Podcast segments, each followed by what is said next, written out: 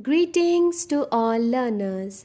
I am a faculty of biology at SRN International School Jagatpura Jaipur. Dear learners, today we'll be discussing the topic different types of diseases of your chapter Human Health and Disease of your NCERT textbook grade 12th. Dear learners, before moving, we need to know what is health. So, health is the condition of being sound in body, mind, or spirit, especially freedom from physical disease or pain. Ancient days considered as a state of body and mind with balance of humors asserted by Greeks and Indian Ayurveda system. It was believed a person with black bile belonged to hot personality and would have fever.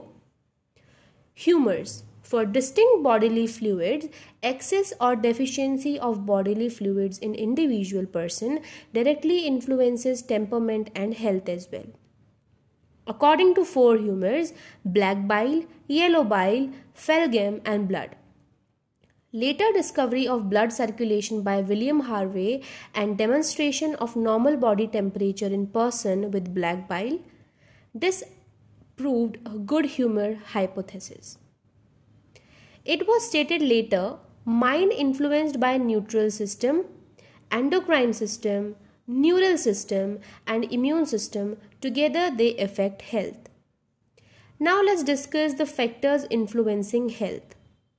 Genetic disorders, deficiency a child born with and deficiencies defect child inherit infections, lifestyle like food and water intake, rest and exercise, your habits also. So, health in generally means free from illness, disease, injury, or pain, and lack of physical fitness. Health can be defined as a state of complete physical, mental, and social well being. Healthy people are efficient at work, which increases productivity and brings economic prosperity. Health increases longevity of people and reduce infant and maternal mortality. What are the characteristics of good health? So important characteristics of person having good health can be free from sickness and diseases, free from unnecessary anxiety, free from social and physiological tensions or psychological tensions as well, self confidence, feeling joy in living, ability to work efficiently and at its best. Now let's discuss diseases and its types. So, any condition which interferes with normal functioning of the body and impairs the health is called disease. There are two types of disease congenital diseases and acquired diseases. So, inborn disease and genetically inherited diseases are your congenital diseases. Whereas acquired diseases are acquired after birth and are non inheritable.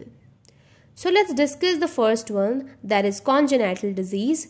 So, the disease due to gene mutation, for example, hemophilia, color blindness, disease due to chromosomal mutation like Down syndrome, Klinefelter syndrome whereas acquired diseases can be communicable or infectious diseases like from air, water, food, physical contact, or vectors like bacteria, virus, protozoa, helminth, fungus, etc. Whereas non communicable or non infectious diseases, the deficiency disease like diabetes, degenerative like arthritis, cancerous and allergic diseases like asthma, so, common diseases in humans. So, any substance which cause a disease by its excess or deficiency or absence are called your disease agents. Organism belonging to bacteria, virus, fungi, protozoans, helminthes, etc., which cause disease are called pathogens. Pathogens act as parasite by living on or in host and cause harm is called disease mode of transmission which is basically the epidemiology or entry into host by different means once entered into host body it multiply and interfere with normal vital activities which results morphological and functional damage as well Pathogens after its entry into the host adapts itself based on the environment. For example, pathogen entering gut should survive at low pH to resist digestive enzymes. Let's discuss about typhoid now. So the causative agent of typhoid is a bacterium known as Salmonella typhi. Its epidemiology, it can be attained via contaminated food and water. It enters a small intestine and migrate to other organs through blood. The typhoid symptoms are fever sustained high fever from 39 to 40 degrees Celsius, weakness, stomach pain, constipation, headache, loss of appetite, severe cases intestinal perforations and death as well. Confirmation of disease through Widal test or Vidal test. Mary Mallon, nicknamed Typhoid Mary, typhoid carrier, and was cook by profession, continued to spread typhoid for several years through food she prepared. So we can say it can be easily transmitted through contaminated food and water. Let's discuss about pneumonia now. So its causative agent is Streptococcus pneumoniae and Haemophilus influenza bacteria. Epidemiology inhalation of droplets released by an infected person and by sharing glasses and utensils with an infected person. Its symptoms are disease developed by causing infection in respiratory tract, alveoli due to infection gets filled with fluid, severe problems in respiration, symptoms includes fever, chills, cough and headache. Severe cases the lips and fingernails may turn grey to bluish in color.